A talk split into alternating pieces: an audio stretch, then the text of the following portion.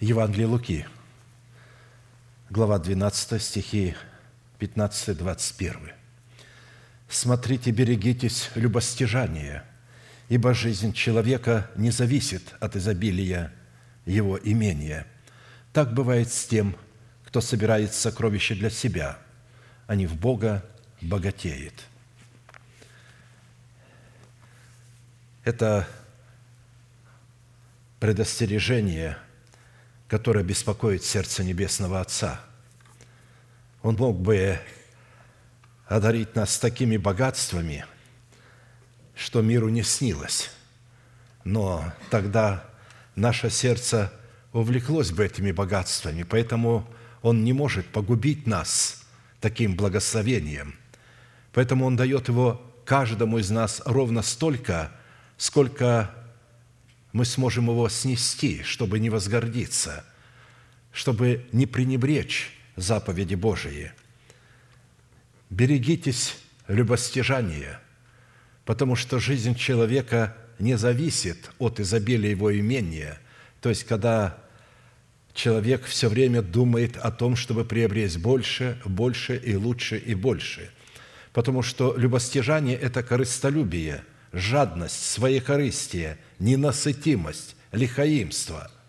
Лихаимство – это, в свою очередь, требование и взимание процентов сосуды или же вымогание подарков и взятков. В то время как сам глагол «берегитесь» – это «стерегите», свое сердце, храните его, сохраняйте, соблюдайте себя от идолов. Исходя из такого предостережения, нам, с одной стороны, необходимо сделать решение полагать и сохранять свое упование и свою надежду на Бога и на Его Слово. А с другой стороны, нам необходимо богатеть в Боге или богатеть Богом. То есть, как богатеть в Боге или же Богом? Это богатеть своей верою – Вера – это информация, исходящая от Слова Божия. Чем больше у нас будет Слово Божие, которое мы сокроем в сердце, тем богаче мы будем. Именно это богатство потом покажет себя на новом небе и на новой земле, кем мы будем быть, насколько мы ярко будем сиять, насколько мы будем вообще приближены э, к Богу. Богатеть в Боге также означает инвестировать вкладывать или помещать свои денежные сбережения в формате десятин в то место, где моль и ржа не истребляют, и где воры не подкапывают и не крадут. Есть место, куда люди приносят свои десятины, полагая, что это дом хранилища, или это миссионерская организация, или это какой-то так себе генерал Божий, как они думают, и они туда начинают влагать свои десятины, они не понимают, что это то место, где воры подкапывают и крадут. Не всякое собрание является местом, где эти деньги будут сбережены и трансформированы в небесную валюту. Поэтому небесный банк или небесное хранилище, которым является непосредственно сама сущность Бога, а филиалы небесного банка на земле представляют поместные церкви, которые отвечают требованиям – доброй жены, обладающей достоинством тесных врат. И чтобы высвободить свое упование на Бога и на Его Слово и таким путем наследовать Царство Небесное, мы призваны превзойти праведность конечников и фарисеев, основанную на законе Моисеевом, которая состояла в том, чтобы, отделяя Богу десятины, приобрести праведность. Ведь э, когда они исполняли закон, они приобретали праведность таким путем – потому что праведность у них была связана с законом. Исполняешь закон, исполнишь его, будешь праведен. В этом и состояла праведность книжников и фарисеев. А посему, чтобы превзойти праведность, исходящую от закона Моисеева, необходимо в отдавании Богу десятины приношений творить правду, состоящую в высвобождении нашего упования на Бога и на Его Слово по закону благодати, как это делали Авраам, Исаак Иаков. То есть они не зарабатывали свою праведность путем того, что они чтили Бога десятинами и приношениями. Они уже были праведными. И разница состояла в том, что они творили правду. Они не добивались ее, не зарабатывали ее, а они приносили плод правды. Этим праведникам был известен только закон благодати и десятины, которые они отдавали по благодати и в благодати, практически были независимы от закона Моисеева, так как они путем, таким путем не пытались получить оправдание, а творили правду. А следовательно, десятины, которые позже найдут свою нишу в законе Моисеевом – зависели от закона благодати, согласно которого человек в отдавании Богу своих начатков почитал Бога, выражал свою любовь к Богу и признавал над собою Его власть. То есть превзойти книжников и фарисеев в отдавании Богу или в почитании Бога десятинными и приношениями означает творить правду – мы уже праведные, нам не надо зарабатывать праведность путем того, что сейчас мы будем отдавать Богу десятины приношения. Мы будем чтить Бога десятинами и приношениями. Мы будем искать лица Божия, мы будем поклоняться в десятинах и приношениях. Мы будем выражать свою любовь Богу, мы будем признавать над собой Его власть, мы будем свидетельствовать пред Богом Небесный Отец во имя Иисуса Христа, «Я Твоя десятина», я Твой начаток, я Твоя святыня. И чтобы продемонстрировать, что я Твоя святыня, я ищу в почтении Тебя моими десятинами Твоего лица. Я не ищу богатства, я уже его имею в Боге. Я имею такое богатство в Боге, с которым не сравнится весь мир. Скоро все дела и мир – со всеми своими делами и богатствами сгорит дотла. Ничего не останется, кроме радиоактивной пыли. Все сгорит. А то богатство, которое сегодня мы имеем с вами в сердцах, пребывает вовек. Я сегодня наблюдаю, как взбудоражены в эмоциях своих так называемые христиане, посылают друг другу поздравления, поют. У вас что, день-день в году родился Христос – из чего вы взяли, что он родился зимой? Ну, с чего вы взяли, что он зимой родился? Рождение – это весна, расцвет, а зима – это образ смерти. С чего вы взяли, что он зимой родился? Исходя из постановления Писания, если вы внимательно читаете, в шестой месяц ангел Гавриил пришел к Марии и сказал ей, что она зачнет и родит сына.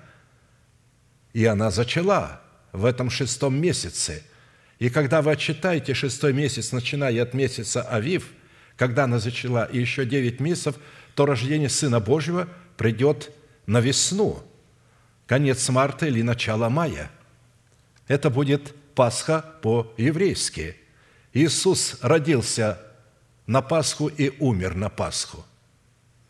И воскрес в пасхальные дни.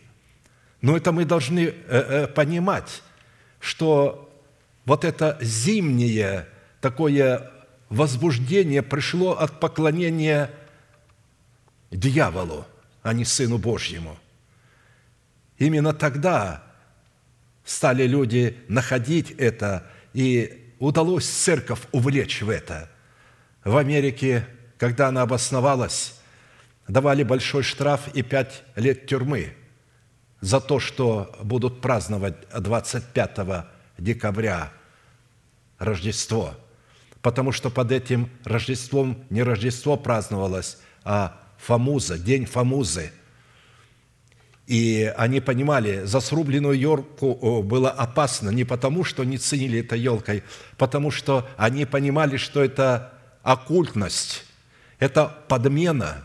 А сегодня вся Америка сошла с ума вместе со всем миром. И христианский мир тоже – настолько возбужден, а я возбужден совершенно другим. Я возбужден тем, что вот-вот что-то произойдет. Вдруг внезапно наши тела изменятся во мгновение ока, и мы не будем тот час восхищены встретению Господа на небесах. Мы еще определенное время настанемся на земле для того, чтобы Дух Святой мог продемонстрировать Кем является его церковь? На что она способна? Она перехватит богатство всего мира. Я не знаю, как это будет, но это будет именно так. потому что сегодня мир со своим правительством уже не способен решать ни экономическую программу, ни программу защиты, безопасности. Весь мир находится в опасности не только от войн, они больше сегодня опасаются новых вирусов.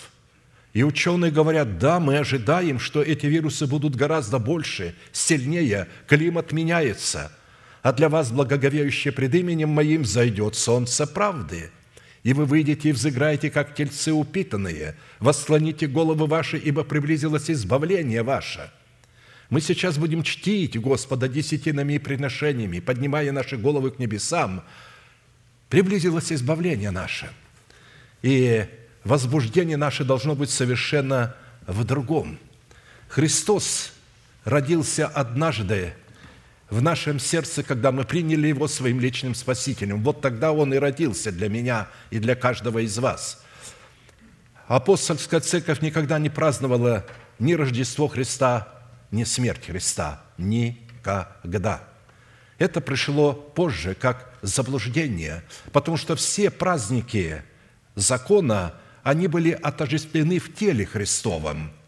Каждый праздник представлял какое-то особое обетование – и когда мы принимаем это обетование, понимаем его суть, живем им, вот это и есть великое богатство. Встанем, пожалуйста, будем петь песню «Следуй за мной, когда море бушует», и будем чтить Господа десятинами и приношениями, поклоняясь Ему, признавая над собой Его власть и выражая пред Ним Ему свою любовь.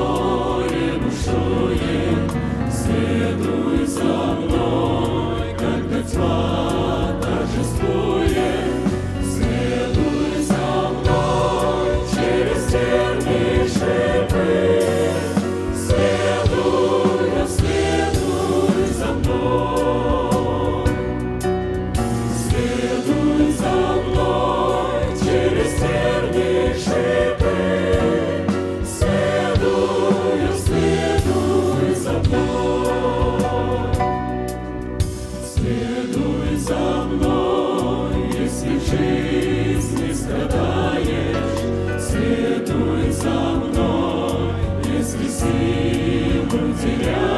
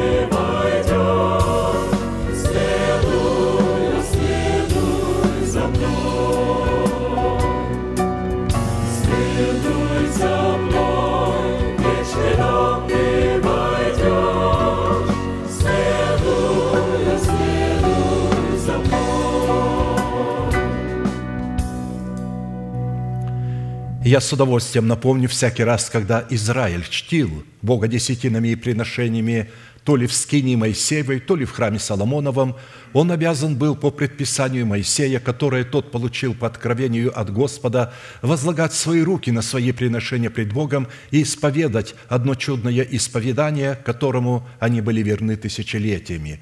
Мы с вами, будучи тем же Израилем, привитые к тому же корню, питаясь соком той же маслины, сделаем то же самое.